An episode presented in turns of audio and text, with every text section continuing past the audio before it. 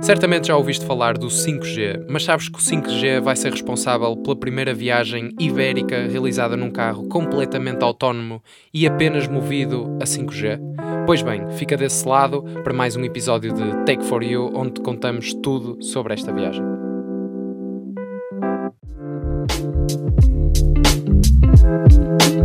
Tech for you.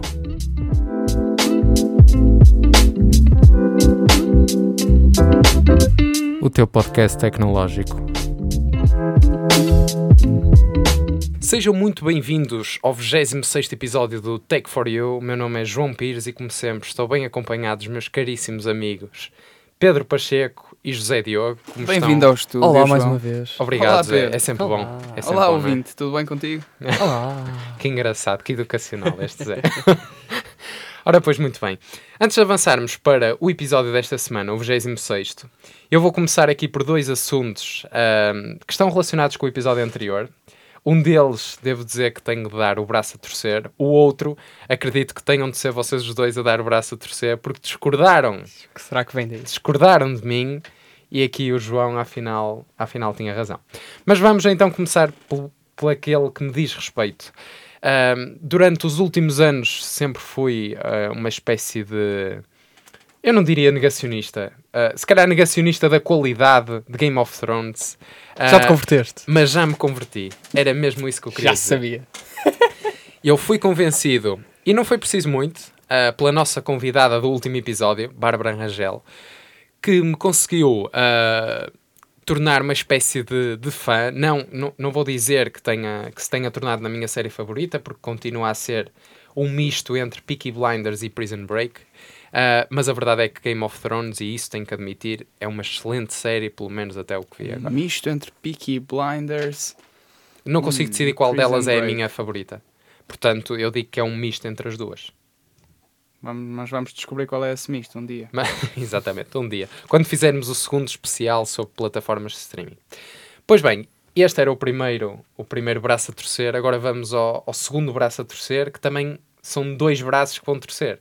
Porque é os do Pedro e o José Diogo. Então são, São só quatro. dois. Nós somos manetas. Exato. Tem razão.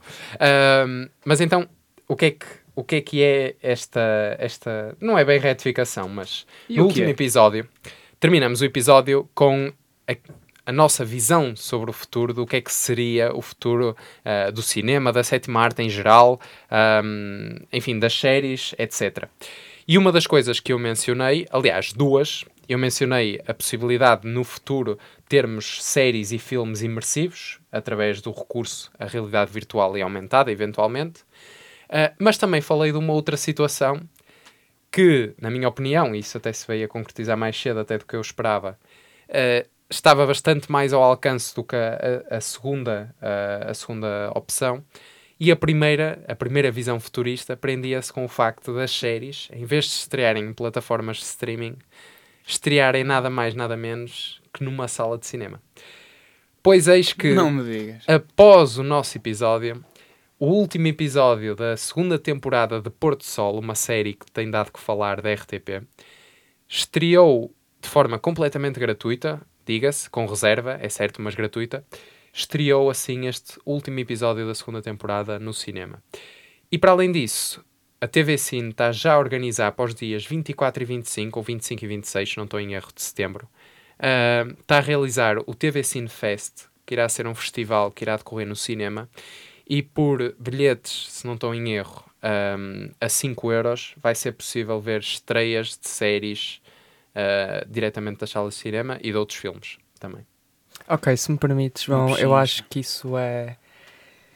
Como é que, como é que po- podemos dizer? Acho Diz, diz lá, é- diz lá, diz assim, tinhas razão. Não, não, não. acho que isso é uma rara exceção ao que será o futuro do cinema. e das séries. 5 euros Calma, por calma, acho que episódio. Ver. Efetivamente, Não, não, não, não, não é será, cinco euros não por- será, isso não será recorrente, mas isto é apenas, por exemplo, no caso do Pôr do Sol, nunca vi essa série, mas como é portuguesa, Nem sabes o creio, que perdes, Pedro. creio muito que a audiência não seja muito grande. Esgotaram os bilhetes. Ah, ou melhor, neste caso não era bilhetes, era Em reservas. Portugal também o que é de graça esgota, não é? Não, mas Nós- neste caso, neste caso a série tem muita popularidade. Não sei. se- Tem, Muita, tem, lá tem. está, mas é sempre se- limitada Tem. à população Foi, foi por várias vezes o assunto do momento no Twitter em Portugal. É em Portugal. Então, mas a série é portuguesa. Ia ser assunto do momento aonde? Na Lapónia? Ah, as, séries, as séries americanas também às vezes são assunto do momento, cá em Portugal ou outras E com certeza Mas nós já assunto sabemos- do momento noutros países. Exato. Está bem, mas tens... Só Oh, essa comparação. Mas sim, era uma grande série. Principalmente Era uma grande Portugal, série. é uma grande série. Mas agora, só para começar ali, uma pequena... Não é bem correção, mas só para, para os nossos ouvintes também não ficarem em erro. Não são 5 euros por episódio, nem 5 euros por série. Tanto quanto me apercebi, o TV Cinefest é 5 euros o bilhete para o evento. Não sei se é diário ou não, mas não é por cada episódio ou por cada conteúdo assistido. Muito bem. Vamos ter de investigar esse TV Mas- Cinefest. Exato. Mas indo aqui a este, a este, pronto, a este ponto que o Pedro levantou, certo, Pedro, eu acho que ne- neste momento ainda são muito mais, aliás, uma, uma esmagadora maioria das séries ainda estreiam, ahm, enfim, nas plataformas de streaming, não é? Ah, ou eventualmente até na própria, na própria televisão pública ou privada. No entanto, as coisas têm começado a algum sítio. E do nada, nós termos já um festival que vai estrear séries no cinema, termos uma série que deu que falar em Portugal, que o último episódio estreia no cinema. Não achas que isto pode abrir, abrir um precedente? Ainda para mais, sabendo que no caso do Porto Sol Já teve abriu. tanto sucesso. Exato, já abriu um precedente. Mas no caso do Porto Sol teve tanto sucesso, não sabemos se vai ter ou não com o tal TV Cinefest. É uma questão de esperar para ver.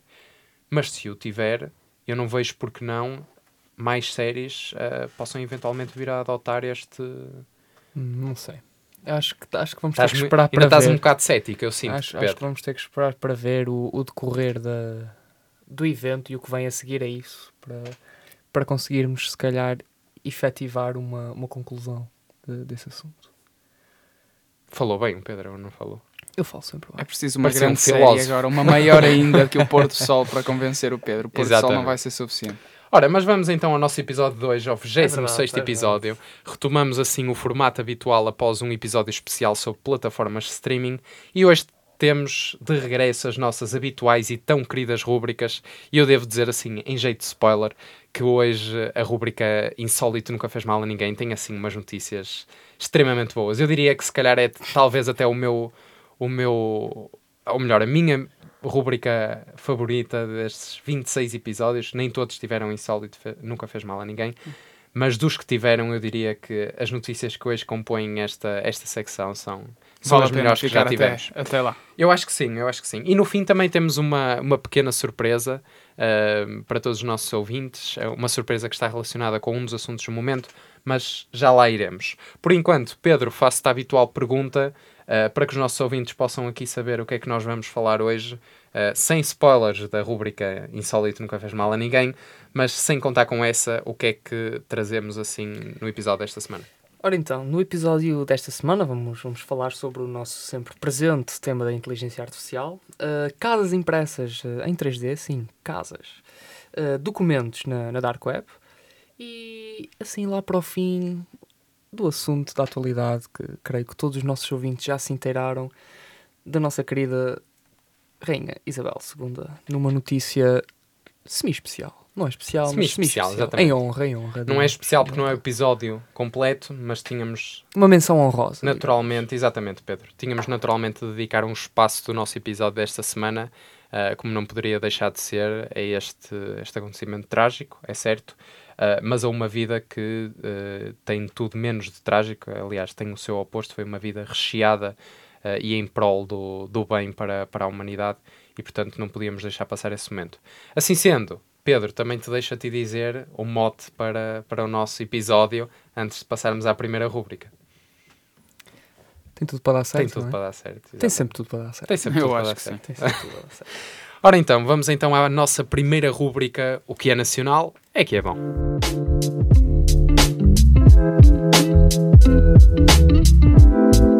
que é nacional é que é bom.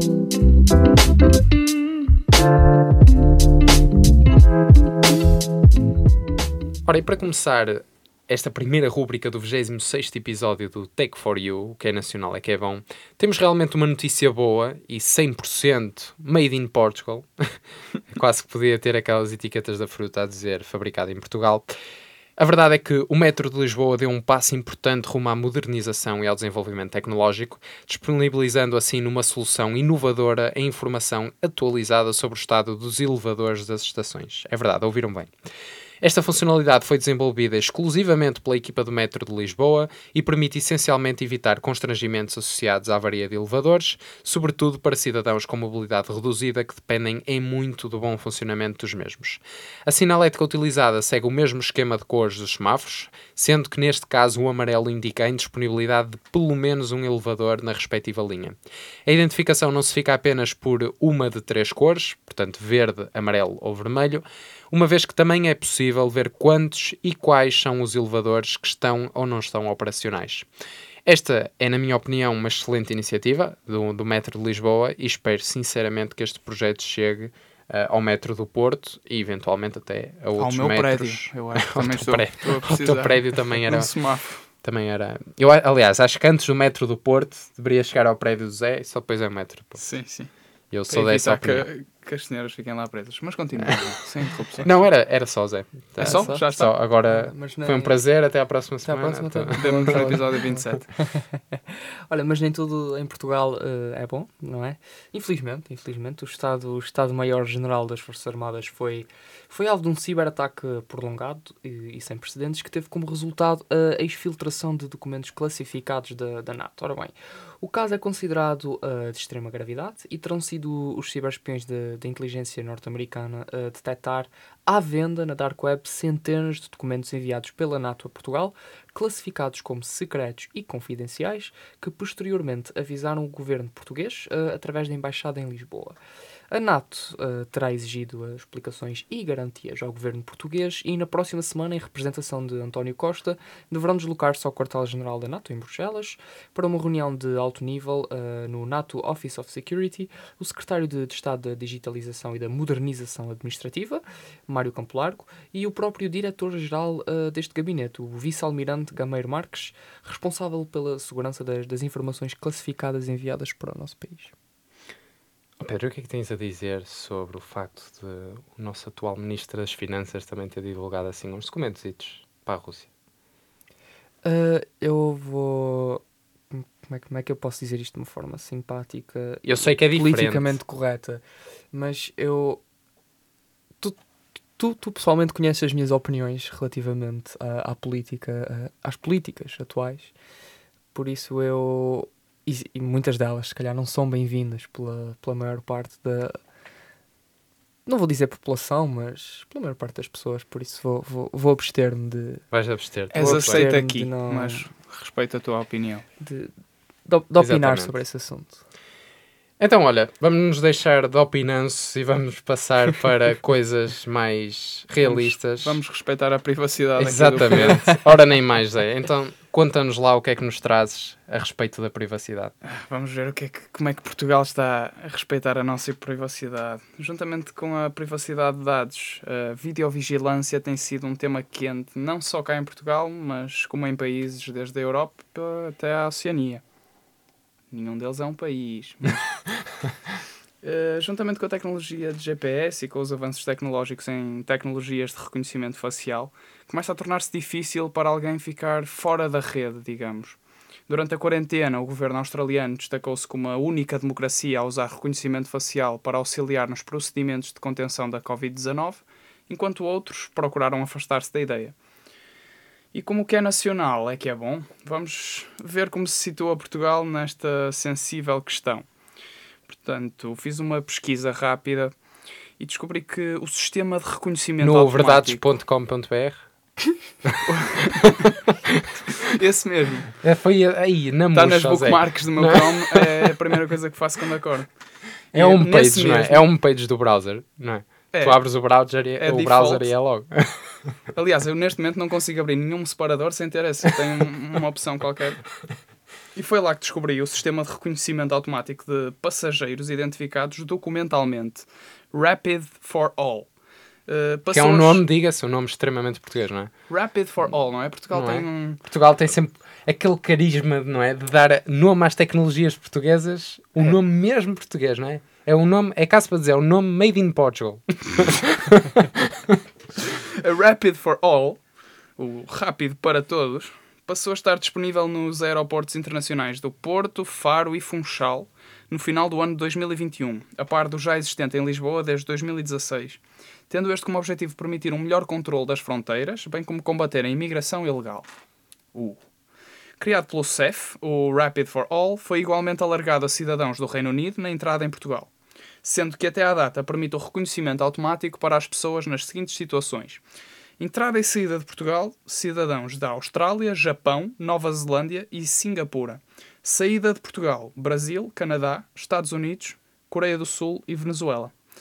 Existe ainda um conjunto de requisitos que supostamente são necessários cumprir para poder se- poderem ser identificados por este, este sistema, mas vou deixar aqui ao, ao vosso dispor para consultarem no nosso portal de serviços públicos em eportugal.gov.pt.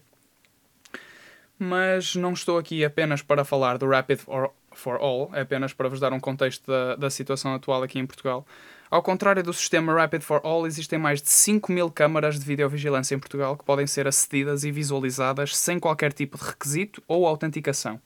Várias estão inclusive a transmitir em direto para a internet, como as câmaras que permitem ver a meteorologia na praia. Não sei se vocês já, Já. já o fizeram alguma vez. Já, já utilizei várias vezes para saber se compensaria ir à praia. Exatamente.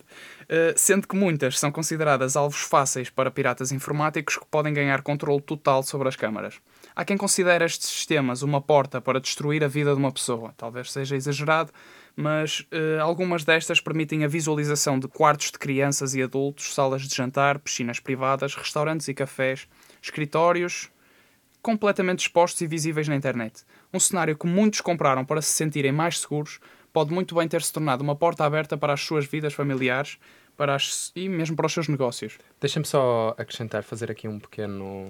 Não é bem à parte, porque está relacionado, mas hum, há uma coisa aqui, ou, ou eu estou muito enganado ou muito desatualizado, e se calhar até poderá ser essa a questão. Mas eu acho que as câmaras de vigilância não têm a qualidade que tem, por exemplo, um telemóvel sequer. Portanto, apesar de elas captarem, não- atenção, que eu não estou a defender de todo o uso, de, o uso abusivo ou até intrusivo Fala à vontade. das câmaras de E vigilância. acho que tens razão, acho que não tem o que eu estou a dizer que é que, por exemplo, e tu estavas até a dar o exemplo e eu estava-me a lembrar dessa, a câmara que filma, aliás, não é uma, são várias que estão espalhadas pela, pela costa praias. portuguesa e que filmam a- as praias, são câmaras que permitem ver a meteorologia, porque, enfim, é, é algo que não precisa de muita qualidade de imagem, mas não permitem saber quem é que está na praia ou quem é que está a passear junto à praia, Exatamente. apesar de eu conseguir perceber se há muita ou pouca gente. Mas acabam por parecer, eh, enfim, ta- também é a distância e tão pouca a qualidade que ac- acaba quase por parecer formigas, não é? Provavelmente não tem nada a ver com a qualidade das câmaras do Rapid for All, não é? Que tem o objetivo de reconhecimento facial de... Claro, claro que sim, claro que sim. Por exemplo, comparar uma câmara de, de, de videovigilância, por exemplo, de um centro comercial, vamos supor, com essas câmaras é completamente diferente. Mas só queria aqui deixar, e isto para não estender muito, este, este à parte. Certo. é? Destas Para- 5 mil, nem todas devem ter qualidade Exato, suficiente nem para todas- reconhecer uh, era isso que eu queria cara. dizer. E provavelmente Portugal não Mas está... bastava, bastava haver uma que tivesse essa capacidade e que fosse utilizada para fins abusivos, que já seria preocupante, não é? Certo. Isso não torna as coisas menos, menos graves. É verdade. Uh, mas as câmaras que falarei a seguir, com certeza serão usadas para mais do que ver a meteorologia. O Ministério da Administração Interna renovou em agosto a autorização de quatro sistemas de videovigilância, tornando-se a Baixa de Lisboa uma das zonas mais vigiadas do país, deixando a autarquia à porta aberta para que o projeto seja alargado ainda no atual mandato. Portimão iniciou também a instalação de dezenas de câmaras, na Amadora, o sistema de videovigilância urbana foi renovado por mais 3 anos, estando já instaladas 103 câmaras e com mais 38 a caminho. E finalmente, a grande cidade do Porto espera ter até ao final do ano um sistema de videovigilância composto por 79 câmaras, tendo a autarquia portuense a intenção de instalar um total de 196 dispositivos ao longo de toda a cidade. Isto aqui, o que é que achas que. Qual é o objetivo destas câmaras, João? Diz lá onde, é- onde é Olha, eu, vai. eu, eu vou, vou tentar ser, eh, ser o mais eh, breve possível nisto. Acho que aqui há dois focos essenciais. Eh, primeiro, com o fim da pandemia, eh, o aumento da, hum, enfim, da, deslocação das pessoas para, para a Baixa do Porto, um, nomeadamente aos fins de semana, etc., uh, e evitar assim que também hajam, hajam desacatos através da identificação de, de possíveis.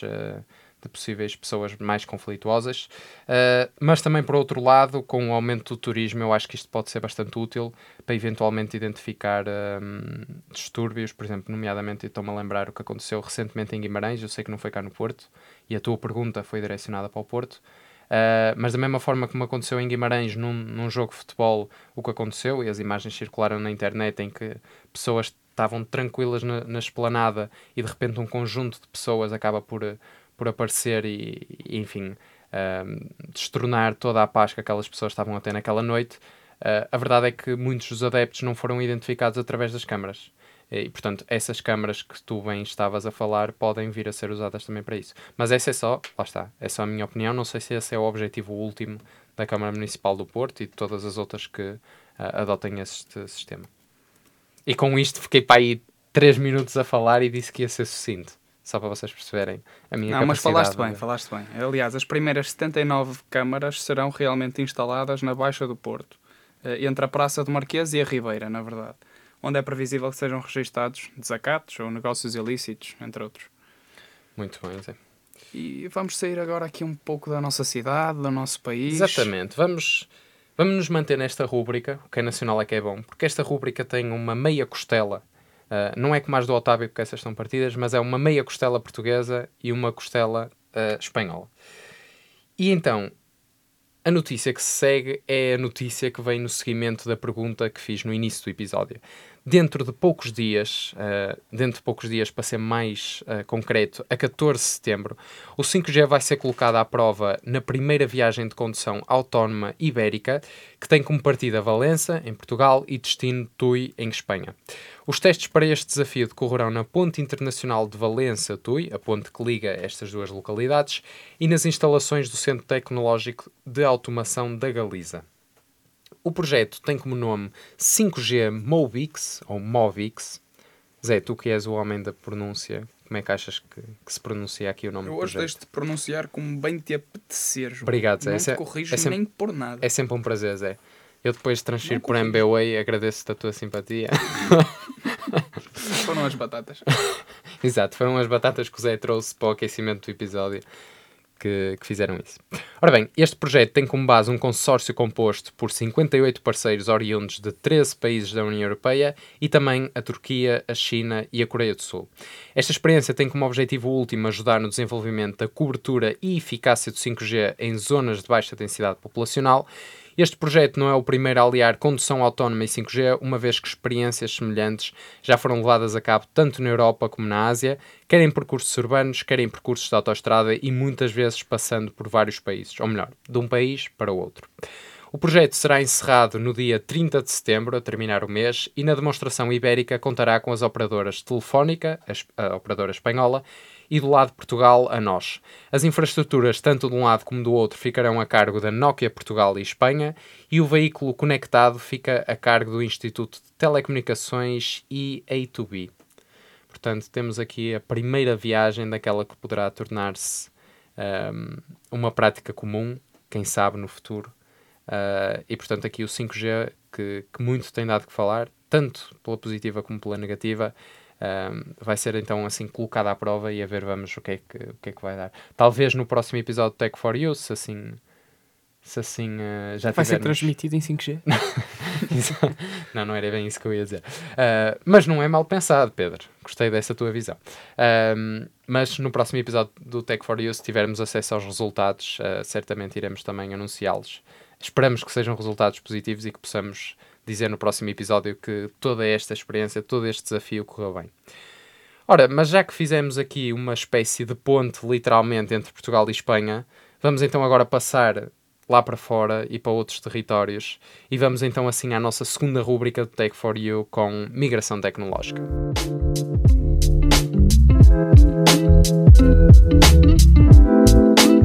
Migração tecnológica.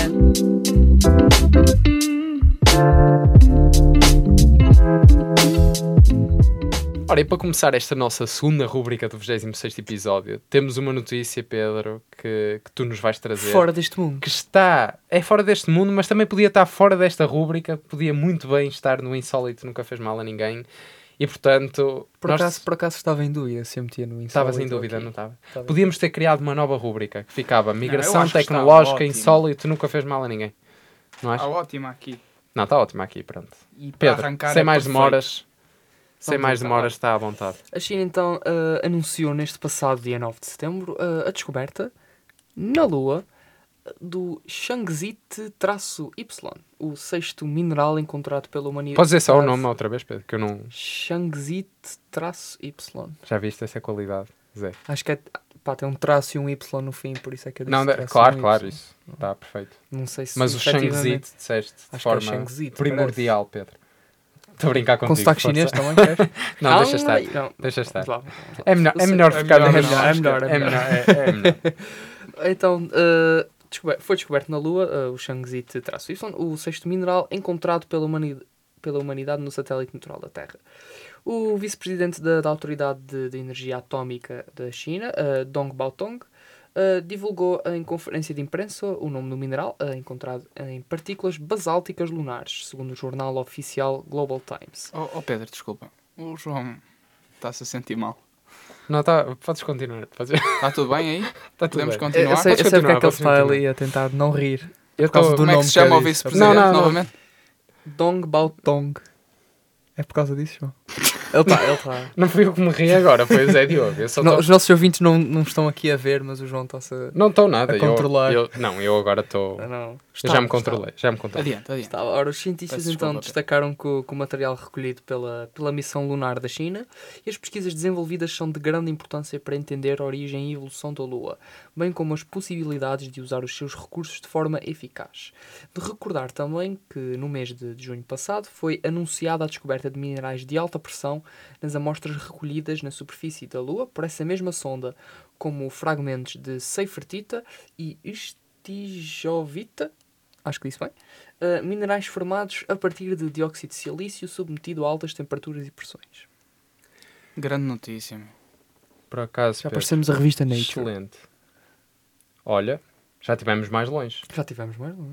É verdade. Mas não vamos tão longe. Não vamos à Lua, mas vamos à Ucrânia. Exatamente, Zé Diogo. Na Ucrânia, aquilo não está a grande coisa, não é? E para quem ainda não se conformou com as aplicações da tecnologia de fabricação aditiva, a impressão tridimensional, preparem-se para serem surpreendidos. Através da impressão digital com botão em 3D, a empresa checa Rotnisek irá ajudar na reconstrução da Ucrânia após a devastadora guerra em que se encontra há mais de meio ano. Uma delegação ucraniana... Meio ano já. Desculpa, Zé, interromper. Ora, diz-me, diz-me. Meio ano, parece que começou ontem, não é? Não é? Passou tão rápido. Infelizmente. E ainda é? não acabou. Pois, ainda não acabou. E ainda não acabou. Essa é a minha 20 maior preocupação, é como é, que, como é que 2021. vai terminar. Dois? Dois. Estamos em 2022, Espero que não é? termine de forma pacífica e o mais rápido possível, mas tenho sérias preocupações relativamente a esse fim. Mas continua, Zé, desculpa. Esperemos que a Rodnisek poderá fazer o seu trabalho. E vamos lá explicar Exatamente. que trabalho é este. Eh, uma delegação ucraniana deslocou-se às instalações da empresa eh, e a mesma já entregou à Ucrânia o primeiro sistema de defesa modular, que se trata de um abrigo antitanque. O programa Coral, ou Coral, da ICE, pode construir uma casa completamente fora da rede, com várias divisões, como assim deve ser, uma casa, não é evidente, eh, equipadas com painéis solares e um sistema de aquecimento central. O engenheiro da ICE, Marek Zlok, explica que a tecnologia é trazida para a placa base, onde converte o modelo digital 3D em realidade. E ainda que estas po- possam ser colocadas em qualquer terreno, eh, o objetivo é serem impressas no local. Segundo a gigante ICE, a impressão digital com betão permite um trabalho de construção mais rápido e oferece não só uma maior flexibilidade a nível de mão de obra, como poupança de até 70% em materiais, relativamente a outros métodos de reconstrução. Pronto, e esperemos mesmo que seja apenas uma questão de tempo até que esta tecnologia possa ajudar na, na construção das primeiras casas e eventualmente até hospitais e escolas para a Ucrânia. Olha, Zé, deixa-me que te diga que esta notícia era-me completamente alheia, não fazia a mínima ideia de que havia esta iniciativa, mas há uns tempos, e agora não me recordo qual era o nome do, da série ou do episódio, tenho ideia que foi na Netflix. Uh, vi algo realmente sobre esta construção, um, construção em 3D. E na altura pensei, na altura essa construção fazia parte de um determinado concurso para, para averiguar se era. Ah, já me lembro o que é que era. Não era aquela Ukraine's Fight for Freedom? Não era, não. Era para construir, se fosse o caso, de, uh, de, de se tornar possível a habitabilidade em Marte, construir lá habitações usando precisamente a impressão 3D. E na altura eu achei aquilo brilhante, mas nunca me ocorreu realmente esta ideia de poder ser usada em cenários completamente devastados pela, pela guerra. Uh, e portanto, aqui o meu, os meus parabéns para esta excelente iniciativa que, que visa assim, de forma bastante mais rápida que se calhar uma construção tradicional, uh, erguer assim lares para, para todas as pessoas que ficaram sem ele. Não sei o quão breve é que será esta reconstrução. Talvez o botão seja uma escolha segura para avançarem o mais rápido possível, visto que isto são abrigos anti-tanque e não propriamente casas de Sim, madeira. claro, claro, claro que sim. Ora, vamos passar, vamos nos manter pela Europa, nós hoje estamos muito europeus, e vamos passar um, a regulamentações que, aliás, a União Europeia já nos tem habituado, e a meu ver até e bem, Uh, ao longo dos últimos tempos. Uh, isto precisamente por um tema que nós já falamos neste episódio, que é a questão da segurança, da privacidade, e portanto os receios de ciberataques e as disrupções causadas por ataques a dispositivos domésticos, uh, dispositivos estes que estão conectados, estão a aumentar e levam a União Europeia a preparar um pacote legislativo específico para o segmento. Na próxima semana vai ser apresentado um esboço das leis para o setor, conhecido como o Cyber Resilience Act, e estima-se que a aplicação deste conjunto de leis tenha um custo anual de 29 mil milhões de euros, a que, por outro lado, uh, e que, por outro lado, peço desculpa, ajuda a eliminar o custo associado a ciberincidentes avaliado em 290 mil milhões de euros. Portanto, muita pasta. Exatamente, muita pasta, Zé. Acho que é mesmo o termo ideal, é muita pasta. 290 mil milhões de euros. Enfim, é um valor astronómico. se eu tivesse esse valor. Casavas-te. Já sabia que ias dizer isso. Uh, ora, de acordo com o que se conhece atualmente da lei a ser apresentada, os fabricantes terão de avaliar os riscos de cibersegurança dos seus produtos e adotar as medidas apropriadas para resolver os problemas. A Agência de Cibersegurança Europeia, ENISA, deve ser notificada sobre os incidentes em 24 horas, isto segundo o que noticia a Reuters. Por outro lado, os importadores e distribuidores também vão ser responsáveis por verificar que os produtos disponibilizados estão conforme as regras europeias. Em caso de não cumprimento, as autoridades nacionais podem proibir ou restringir que o produto seja disponibilizado no mercado, obrigar à retirada do mercado ou mesmo pedir a recolha dos artigos. As multas por infrações podem chegar aos 15 milhões de euros, ou 2,5% das receitas globais da empresa, o que é extremamente alto 2,5% parece muito pouco, mas se as receitas da empresa forem na ordem dos milhões ou mil milhões, este valor é mesmo muito elevado. Uh, e neste caso, a decisão entre um valor ou outro será com base naquele valor que for mais elevado para ser mais penalizador. A lei deve ser apresentada com mais detalhe a 13 de setembro, portanto, já na próxima semana, dentro de poucos dias. E com esta notícia terminamos então assim a nossa segunda rúbrica e, e conforme. Para onde? Vamos para onde? Esta é, é a parte mais aguardada. A é? parte que eu mais anseio em todos os episódios é poder dizer que chegamos assim ao início da nossa rúbrica favorita, que é Insólito Nunca Fez Mal a Ninguém.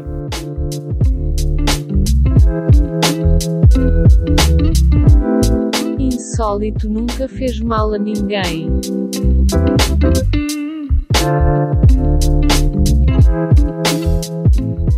E agora, para começar a rubrica favorita aqui do nosso colega João e certamente do nosso colega Pedro, Quer e dizer, espero no início, eu, no início, iniciei o episódio a dizer assim: Meu nome é João Pires e estou acompanhado dos meus caríssimos amigos Pedro Pacheco e José Diogo. Vocês vejam só a consideração que José Diogo tem por mim e pelo Pedro, que já nos promoveu de amigos para, para colegas. colegas colegas. colegas. Não te preocupes, José. Uma vez eu disse, eu disse isso num episódio e o João fe, fez exatamente a mesma. Foi exatamente igual. amigo, amigo, vamos voltar atrás. Eu não vou afastar-me do Zé, tema. Força. Ainda ficando no tema da, da segurança, da hum, privacidade, mas vamos voltar a dois grandes temas da atualidade. Uh, já não é a primeira vez que falamos sobre engenharia social no podcast e parece que não é a primeira vez que alguém chama colega alguém e é completamente queimado. Uh, e que com certeza não será a última, mas vamos falar um pouco sobre engenharia social. Só o futuro dirá.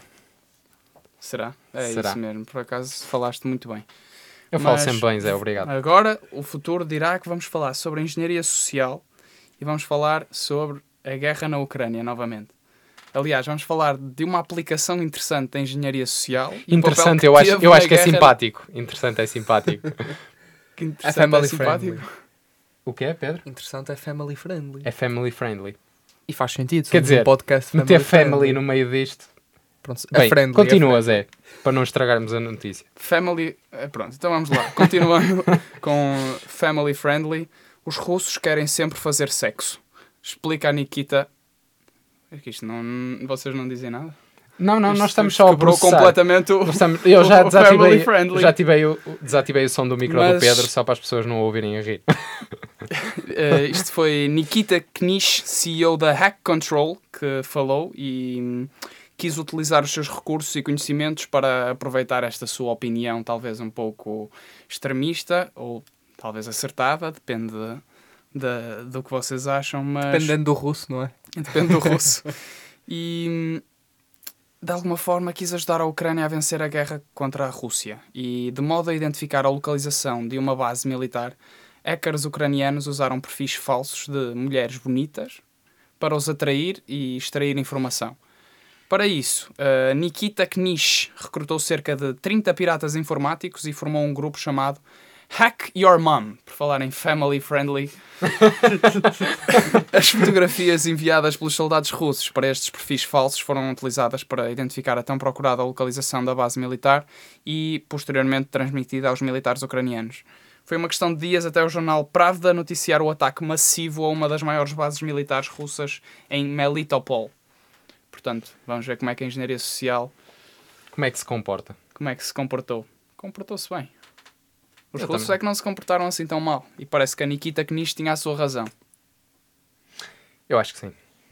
Mas olha, Zé, vamos passar, Zé e Pedro, vamos passar aqui para uma notícia. Eu nem sei bem por onde é que hei de começar, porque esta notícia, toda ela, ah, melhor, nem é bem uma notícia, isto é um, é um insólito que, que vai para lá de, de uma notícia, de uma, uma simples notícia, mas toda ela está recheada, enfim, do cúmulo que pode ser o conteúdo de diálogo desta, desta rúbrica. E portanto, sem mais demoras, e eu devo já avisar isto, não é uma questão de spoiler, mas devo já avisar os nossos ouvintes mais sensíveis que esta notícia tanto tem de humorístico como de Not safe for chocante. Sim, not safe for work, chocante também. Eh, portanto, aqui vamos. Desejem boa sorte.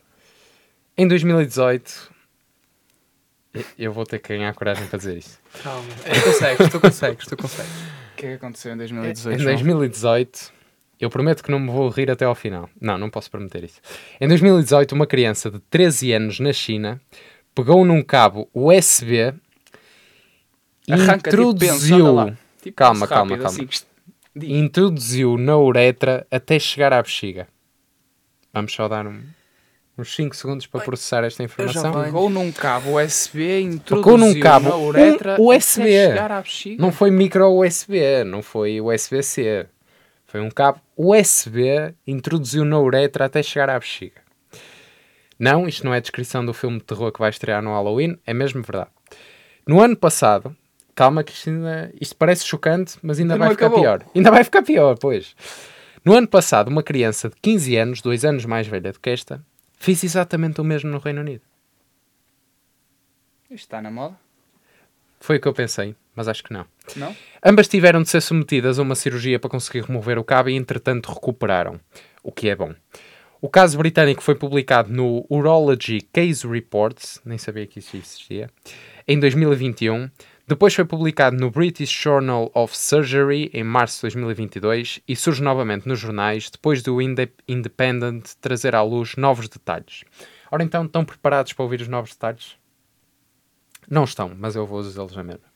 A criança inglesa, operada no University College Hospital de Westmoreland Street, em Londres, admitiu que introduziu.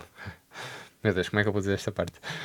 Admitiu que introduziu o cabo para medir o comprimento do pênis motivado por curiosidade sexual.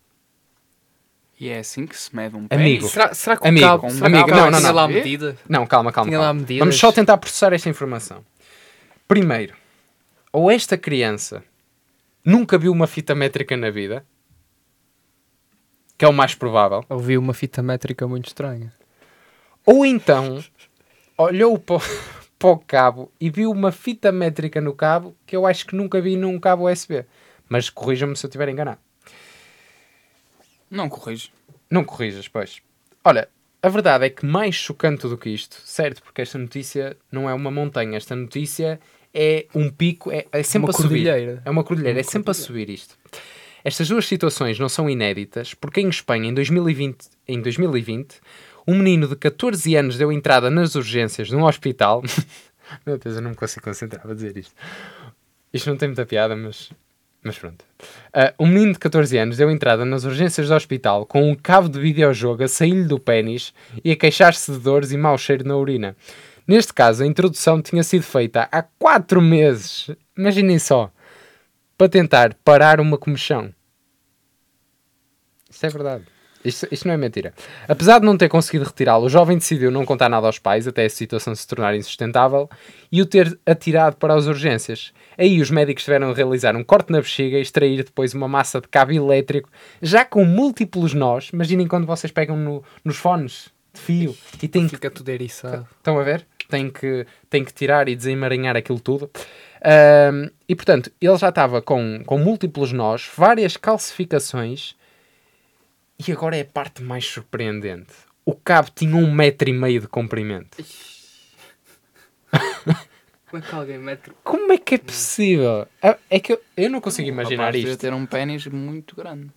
Não, não, não, não estava só. Calma, calma, calma. Se calhar, pá, aí um metro, um metro, Metro. e meio. a parte a parte do, do cabo USB estava de fora realmente estava assim no penduricalho mas o resto do cabo estava lá para dentro tanto um metro e meio na bexiga agora o mais é é assim eu não sei no meio desta notícia o que é que é mais chocante se é é assim chocante é, é meter um cabo pelo corpo para mim é uma coisa assim ugh, faz um bocado confusão Segundo é pela parte do corpo escolhida, não é? Se a- quisesse introduzir um cabo. USB, Vá, ok, essa é a segunda coisa. A terceira é, no caso dos outros rapazes, foi uma coisa. Rapazes ou rapar... eh, não, rapazes, exato.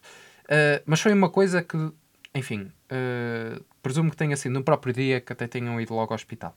Agora, no caso deste rapaz em Espanha, de 14 anos, ele teve 4 meses. é o chamado a tirar a areia para baixo do meses. tapete. Mas Não, não, caso é neste caso é para dentro da bexiga. dentro da bexiga. Ele teve 4 meses com um cabo. E tudo isto por causa de uma comichão. Como- Ok, pronto, não vamos elaborar por aí. Pronto. No entanto, e se o ouvinte pensa que já ouviu tudo, a verdade é que há outros casos, não de meninos, mas de adultos, é verdade, de adultos, que na Indonésia, na China, no Irão, ou até mesmo na Coreia, por acaso julgo que seja na Coreia do Sul, na Coreia do Norte não deve haver informação Como é que tu para fizeste esta escolha de países? isso. Não fiz, é, eu, eu informei-me bem. Tenho as minhas fontes, fui ao site urology.com.br ah, e vi lá todo este cá em. Portugal não há, não há cá disso, ninguém enfia cabos. Acho bem. Não, mas a verdade é que há outros casos com adultos que também experimentaram. Como é que eu vou terminar esta notícia? Eles experimentaram introduzir cabos, mas também. Vamos, vamos sintetizar isto. Vamos pôr só outros objetos, vá. Para isto ficar assim com uma sanidade Acho que já é detalhe Já- mais do que suficiente. que já. Exato, que já, já é demais. Portanto, eu fiquei chocado quando soube isto. Mesmo assim decidi trazer para esta rúbrica, porque acho que acrescentou, acrescentou imenso. Mas visualmente não consigo imaginar como é que é possível. E Portanto- eu acho que é melhor não imaginarmos isso visualmente também. Crianças. Uh, simplesmente a favor da sanidade mental e, e, bem, e bem-estar mental de cada um de nós. Acho que é melhor. Experiências sexuais de, de crianças no estrangeiro. eh, estupidez de soldados russos. E acho que são insólitos suficientes para o episódio de hoje. Ora, nem mais. E, e para os próximos. E para os próximos, exatamente. Mas ora, de seguida temos aqui uma recomendação do nosso caríssimo amigo José Diogo. E portanto, sem mais demoras, vamos passar à nossa próxima rúbrica. Uma rúbrica que até, se não estou em erro, já não temos há algum tempo. É verdade. E portanto, sem mais demoras, se uma imagem vale por mil palavras, imagina um vídeo. Se uma imagem vale por mil palavras, imagina um vídeo.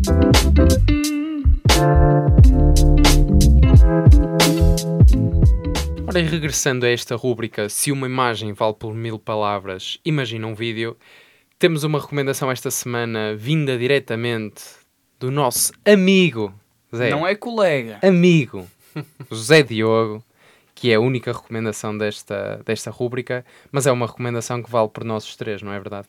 É, vale por mil palavras e vai relembrar aqui algo que talvez o nosso ouvinte não se lembre. Uh, pode ser o primeiro episódio que está a ouvir, talvez não. Mas com certeza os meus amigos João e Pedro lembram-se. Falamos há pouco há alguns episódios do telescópio James Webb. uh, um, Lembro-me, sim senhora, José Diogo. Lembras-te, João? O maior telescópio eh, enviado para o espaço e descrito como Joe Biden como uma nova janela para a história do nosso universo.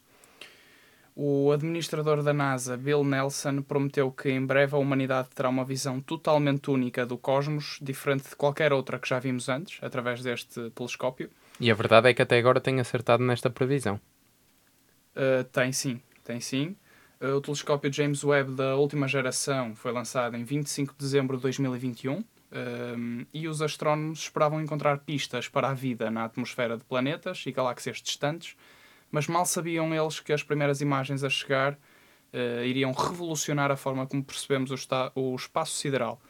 Uma luz misteriosa, uh, salvo erro, nebulosa da Tarântula, uh, detectada pelo telescópio incrivelmente poderoso em uma das imagens, pode ser apenas uh, evidência de que precisávamos para confirmar que outro planeta poderia ter sinais de vida.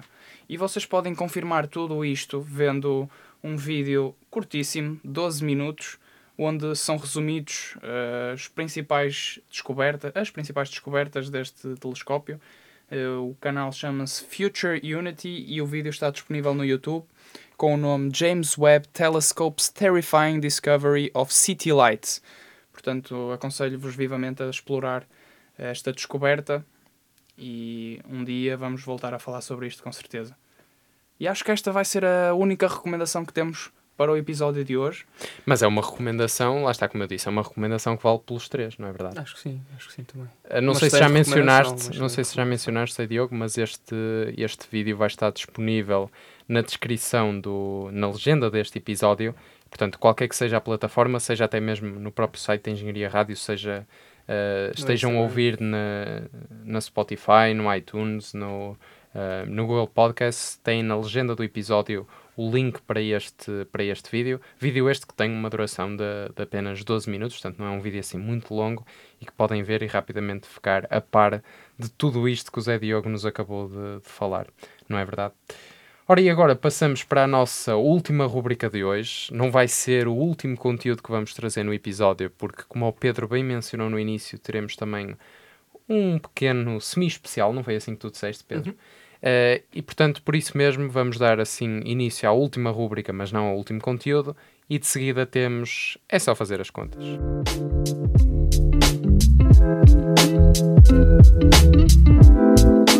É só fazer as contas.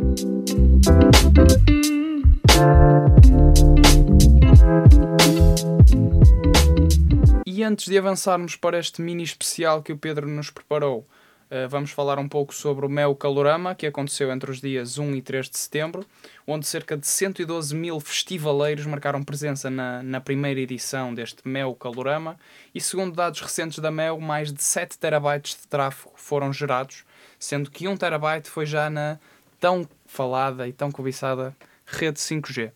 De forma a fazer jus ao mote de primeiro festival de uma nova geração e garantir uma resposta mais rápida às necessidades de comunicação das milhares de pessoas que estiveram no recinto, a gerência do festival reforçou as infraestruturas do festival, eh, com fibra ótica de última geração garantida a cobertura Wi-Fi, bem como rede 5G, em todo um espaço de 33 hectares, o equivalente a 46 campos de futebol. E esta estatística é brilhante, não é? Mas a ver, vamos lá fazer mais umas contas. E a última conta de hoje é a seguinte.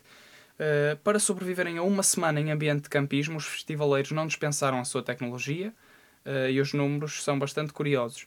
Para finalizar a, as contas deste episódio, a Altice referiu que o consumo de tráfego de dados ultrapassou os 35 terabytes, tendo sido processados 15% na rede móvel 5G. Quem fizer primeiro 15%, 35%. não, vamos avançar agora para. Aí, o Pedro, a acaso- por sério, usar, a- usar a calculadora Oh, oh, do oh, Windows, Eu ao por, Pedro.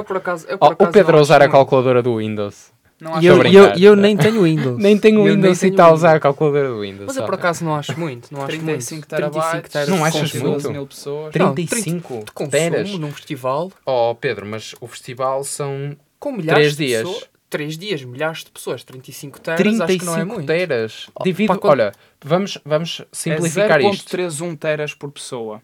Estás a ver? Não é muito. 0.31 teras não é muito. São 300 e tal gigas, Pedro. Oh, não é Pedro, muito. Não é muito?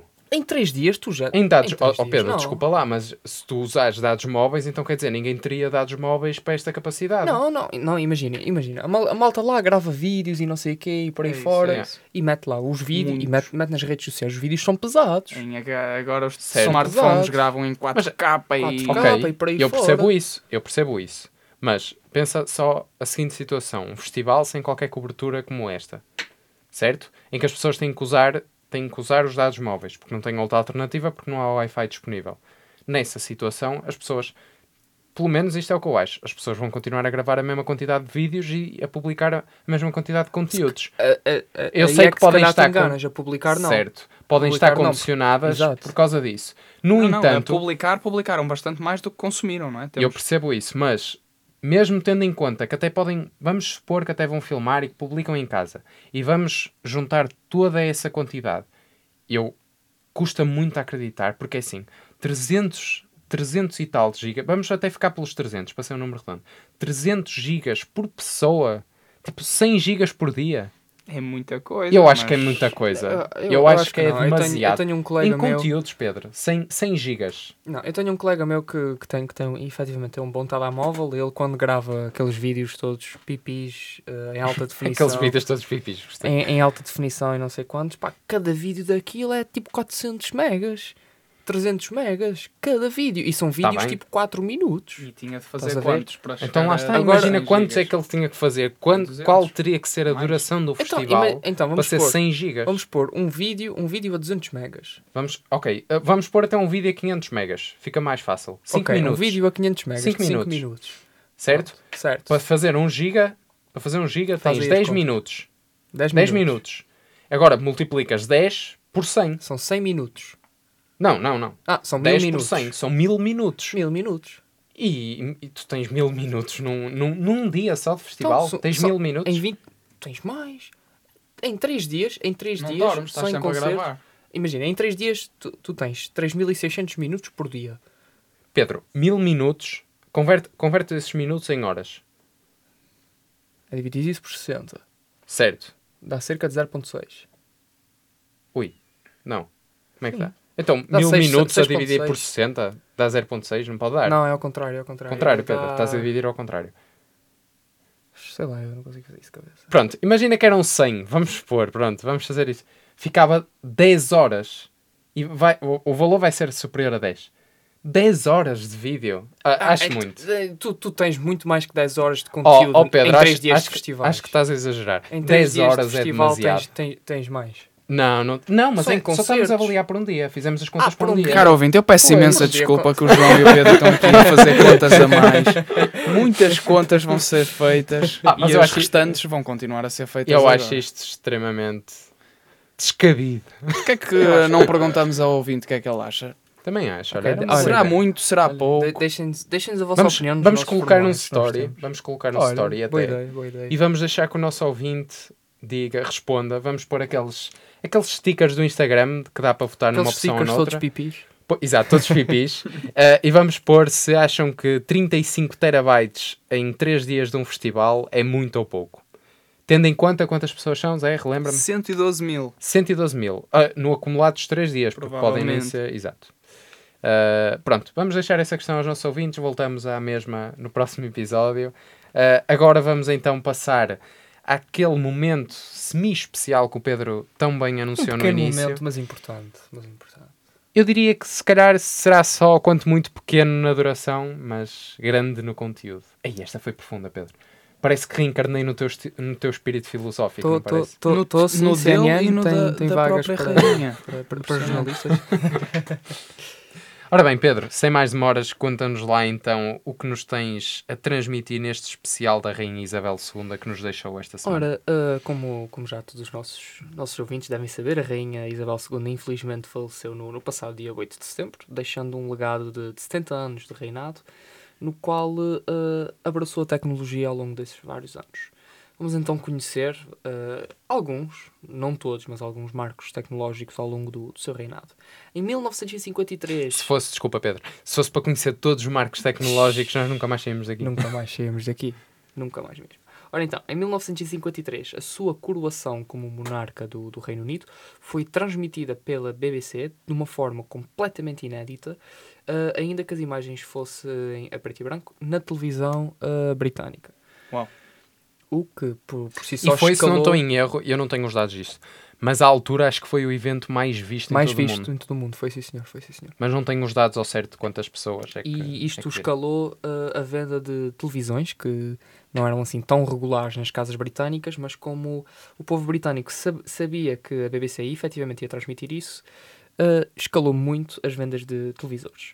Em 1957, uh, transmi- transmitiu a mensagem de Natal anual, uma tradição da família real britânica, também pela televisão, uh, na esperança que, que este meio tornasse a sua mensagem mais pessoal e direta, coisa que o rádio impossibilitava. Ou seja, uh, as mensagens de Natal anteriores eram sempre transmitidas pela rádio e a Rainha Elizabeth II foi pioneira uh, nisto. Em 1962, uh, falou do primeiro satélite de telecomunicações, o Telstar 1, que tinha transmitido imagens de televisão uh, ao vivo através do Atlântico. Uh, só, só aqui para, para dar aqui um ponto de situação. Em 1962, o primeiro satélite de comunicações. O, o que é que de 62 até 2022 não correu. Pronto. Uh, enviou também o seu primeiro e-mail em 1976, enquanto utilizava uma máquina militar que tinha sido ligada a um, a um ARPANET, uma rede informática que eventualmente acabaria por conduzir à internet que, que todos nós conhecemos hoje em dia, sobre o nome do utilizador HME2. A Apple lançou o seu primeiro produto no 30 ano de, de reinado da Rainha Isabel II, em 1983. E por último, uh, mas não, não por último, de agora da conversa, mas não o último Exato, marco. não o último não marco. último marco. Uh, escreveu o, o seu primeiro uh, tweet uh, em 2014 e fez a sua primeira publicação no, no Instagram em 2019. Quer dizer, Tem- temos de descobri-las. Temos de descobrir temos de descobrir quais tweet foram, e a primeira publicação. a questão é, não foi a própria rainha que publicou. Sim, sim, né? mas Foram os assessores de foram os imprensa. assessores dela. Mas... De qualquer das formas, o conteúdo que, que lá está presente, esse sim, como é óbvio, eh, tem origem na rainha, mas como é óbvio que em termos tecnológicos, a pessoa que clicou no botão de tweet ou no botão de post no Instagram eh, não foi a própria rainha. Mas não deixa de ser notório que tenha aderido às redes sociais também, porque sim, essa vontade foi, foi da mesma, não foi da assessoria de imprensa, de certeza. Então, Pedro, deixa-me enriquecer não só o espírito filosófico do João, mas vontade. também este força. teu, Eu estou curioso por este momento final de Zé Diogo. Este teu belo momento que trouxeste ao podcast, Pedro. Obrigado. E hum, escolhi aqui três frases da, da rainha, ela, e sem mais demoras vou, vou passar a citá-las. Eh, apesar de todos levarmos vidas diferentes, a experiência de envelhecer, as alegrias e as emoções que ela traz são familiares a todos nós. Esta é a primeira. O mundo moderno coloca uma exigência tão grande no nosso tempo e atenção que a necessidade de relembrar as responsabilidades. o Zé é tão requer- Calma. filosófico que até se engaja. Requer toda uma. requer, Toda uma vamos- preparação vamos- interior. ora, requer tempo e atenção, como diz a rainha. O mundo moderno coloca uma exigência tão grande no nosso tempo e atenção que a necessidade de relembrar as nossas responsabilidades aos outros é maior do que nunca. E para terminar, Grandes saltos, por norma, começam por pequenos passos. Exatamente, se não tropeças e cais. Ora, tinhas de lançar uma piada num momento tão sério e é assim que tu trazes a- esta Mas antes, dinâmica. a- antes, de, antes de terminarmos, ó Pedro, sabes porque é que. sabes porque é que os Estados Unidos não podem jogar xadrez com o, o Reino Unido? batismo. Porque um já perderam as duas torres e o outro a rainha. E fico-me por esta só Oh. neste episódio. Até ao próximo. Até ao próximo. Descansa em paz. Exatamente. Aqui os nossos, os nossos sentimentos mais sinceros, agora sem brincadeiras, É um, à família real e a, a todo o povo britânico. Nós sabemos o quão importante. Uh, é uma grande importante- pessoa, atenção. Exatamente. Uma grande pessoa. Quanto importante é a rainha, uh, neste caso, a partir de agora, vai ser o Rei Carlos. E não sei se vocês já, já se tinham apercebido disso, mas também o hino inglês vai mudar. A partir de agora deixa de ser God Save the Queen e vai passar a ser God Save the King. A última vez que alterou foi precisamente quando a Rainha Elizabeth foi, foi uh, Coroada. coroada rainha, porque lá está, o hino para o pai dela era God Save the King. Ah, mudou para God Save the Queen e agora vai outra vez voltar para God Save the, Queen, the, the King. Ah, e vai, ao que tudo indica, na próxima mudança vai manter-se God Save the King, porque será o, o, o atual príncipe William a assumir ah, o trono de, de rei do, Reino a Unido. seguir, do Reino Unido a seguir ao, ao, rei, ao rei Charles III. Obrigado por esse pedaço de informação. Nada, José Diogo, é sempre um prazer, sabes que eu, eu sou um fanático pela, pela monarquia britânica. Estou a brincar. E obrigado também ao ouvinte que está connosco há mais de uma hora. Uh, qua- exatamente, mais de uma hora. uma Já, hora, já passamos uma hora, sim. Sensivelmente. E obrigado, João e Pedro. Obrigado um também episódio a ti, feito. Zé. Obrigado. Obrigado É a todos vocês. Vamos agora aqui um ponto e vírgula Meus amigos. Veja. Sempre. Pois, meu, meu colega João. oh, que chumbo. Ora, pois bem, para ser. terminar este 26 episódio, porque também, como o Zé bem, bem alertou, também já vai longo. Pedro, como é habitual, vou-te deixar fazer aqui o nosso momento à pedinte da semana. e, portanto, o que é que tens a dizer aos nossos ouvintes? Pá, se gostaram do nosso episódio, ah, sigam-nos nas redes E sociais. se não gostaram, sigam também. Se não gostaram, não, eu vou dizer, não, para não seguirem. Pede um euro. Vamos ser positivos, vamos ser positivos na vida. Agora não tenho Nossa desculpe. vida. Quando vier. Mas não, sigam-nos na nossa rede social em tech4u.r. Uh, temos links no formulário para deixarem as vossas opiniões, para deixarem as vossas sugestões. Pá, estamos sempre abertos. Uh, quiçá, se tiverem uma boa sugestão, a gente se calhar traz-vos cá para um episódio especial. O que dizem? Olha, que excelente ideia, Pedro. Não é que assim tu uma boa agora ideia? deste. É Exatamente. assim Se um dos nossos ouvintes tiver assim uma ideia mirabolástica, fantabulástica, o que lhe quiserem chamar, Tarantulosa.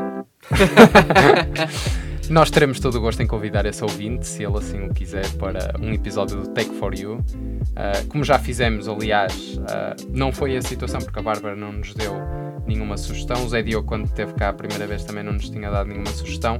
Mas a verdade é que nós sabíamos que tanto um como o outro eram ouvintes do nosso podcast, uh, que tinham um gosto em, em participar num, num dos episódios uh, e, portanto, alinhamos os temas. E no caso até do Zé Diogo, veio-se a alinhar muito mais do que isso. E o Zé Diogo passou a fazer parte do Tech for You. Uh, e pronto. Cá está. Não vou dizer mais, senão ainda começo aqui a chorar. e- Mas fica o desafio lançado aos nossos ouvintes. então. Exatamente. E não se nosso- esqueçam de nos dar a, a vossa opinião. Já, já Ah, exatamente, já falamos sobre isso. Dos 35 teras no tal festival ah, de 3 dias. Tal canal. tal canal. Assim que o episódio for publicado, será também publicada uma story. Se acharmos que é insuficiente, publicamos por mais 24 horas. E, E se acharmos ver. que é insuficiente, fazemos um episódio dedicado a isso. Não, Pedro. Só isso para o já, meu isso já não vamos. Só para fazer as Acho que, contas isso, dos... acho que isso já não vamos fazer. Pois bem, caríssimos ouvintes, foi um prazer estar deste lado. Espero que também o tenha sido estar desse lado a ouvir-nos durante este 26 episódio. Fiquem bem, protejam-se, não sei lá de que, nem sei como, mas lembrei-me de dizer isto. Fiquem bem até ao próximo episódio, até ao 27. Um bem-aja.